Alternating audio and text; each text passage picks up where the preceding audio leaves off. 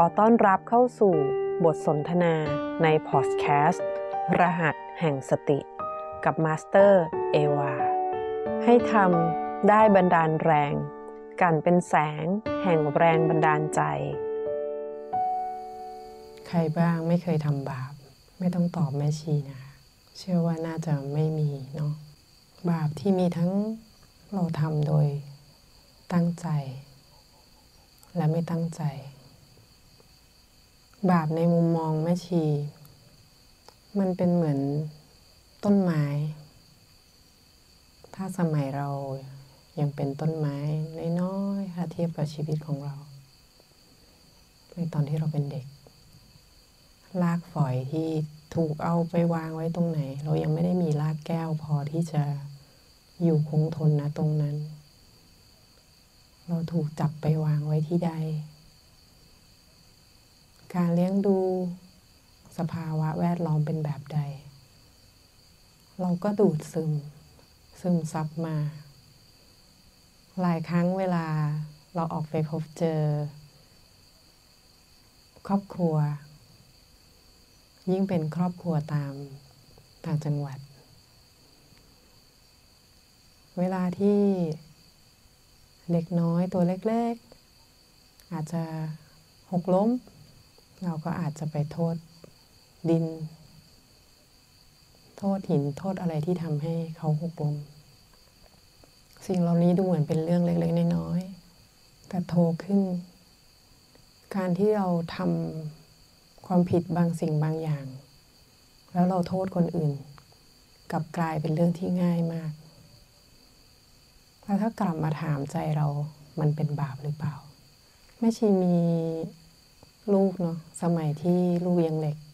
สิ่งหนึ่งที่แม่ชีบอกลูกคือ ถ้าเมื่อไหร่ทำอะไรบางอย่างแล้วเรารู้สึกว่า หัวใจเรากระตุก เรากลัวแม่รู้นั่นแหละคือสิ่งไม่ดีไม่ใช่ละเป็นบาป อย่างนั้นมันบาปในใจเรา บาปที่จะกลัวว่าเดี๋ยวแม่จะรู้ หรือครอบครัวในสังคมไทยเราชนชั้นรากหญ้ามีเยอะมาก เรื่องการเงิน ประสบพบปัญหากันเยอะ หลายครั้งในความเป็นผู้ใหญ่ ก็ใช้เด็กออกไป โกหกให้พ่อแม่ไม่อยู่ เราถูกสอนมาตั้งแต่เด็กๆ จนทำให้โตขึ้นบางครั้งเราก็ติดมาโกหกเป็นนิสัย สิ่งเล็กๆ น้อยๆ มากมายมันบ่มเพาะเรา ผ่านรากฝอยที่เราไปดูดออกมา แต่ถ้าไปเทียบกับจะทำยังไงให้รู้เราว่า ขอชัดๆเลยว่าบาปทำไงที่เราจะไม่อยากเป็นบาป ถ้าเทียบกับหลักธรรม แล้วคารวาสนำไปปฏิบัติได้ ง่าย ๆ เลยศีลห้า มันไม่เกี่ยวกับว่าเราต้องไปฆ่าคนหรือฆ่าสัตว์ใหญ่ แต่มันเป็นไปได้ไหมที่เราจะต่อแม้ให้เราไม่ได้ฆ่า แต่บางทีมันด้วยความไม่ได้ตั้งใจ เช้าๆบางทีเราเดินออกมาทำวัด เหยียบไปที่หอยทาก แม้มันจะบาป ตอนนั้นเราไม่ได้ตั้งใจ แต่เราคิดเรื่องเนี้ยทั้งวัน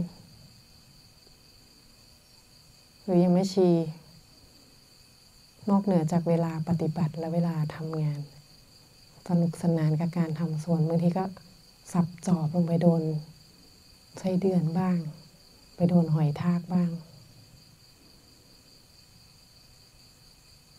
เราไม่ได้ตั้งใจจะทำเขาหรอก ท้ายสุดเราก็อาศัยแรงปฏิบัติ แผ่เมตตา แผ่กระแสบุญให้กับเขาไป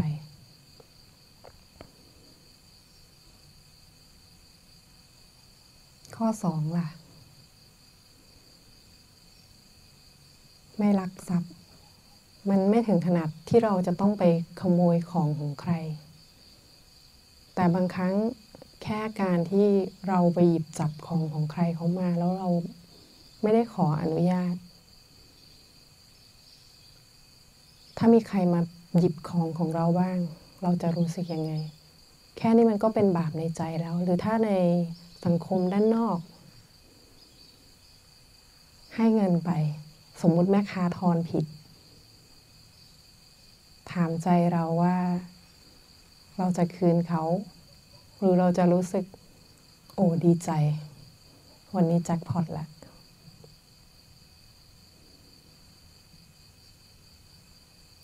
ข้อ 3 สมัยที่แม่ชีเป็นคารวาสแม่ชีรู้สึกว่าต่อให้เราทำบุญมากมาย ทุกข้อบริสุทธิ์หมด พอมาผิดที่ข้อ 3 แม่ชีรู้สึกว่ามันจะดึง ให้เราผิดได้ทุกข้อ ข้อโกหก ในข้อ4เมื่อกี้ก็มีเกริ่นไปแล้ว บางทีเราก็ถูกเลี้ยงดูตั้งแต่เด็กโกหกจนเคยชิน ส่วนข้อ5ในนี้คงไม่มีแน่ ๆ แต่ด้านนอกก็ หลากหลายเรื่องราว แต่บางทีไม่ว่าจะสินข้อไหน ที่เรารู้อยู่แก่ใจว่า เราทำแล้วมันจะไม่ดี มันจะเป็นบาปในใจเรา หรือแม้กระทั่ง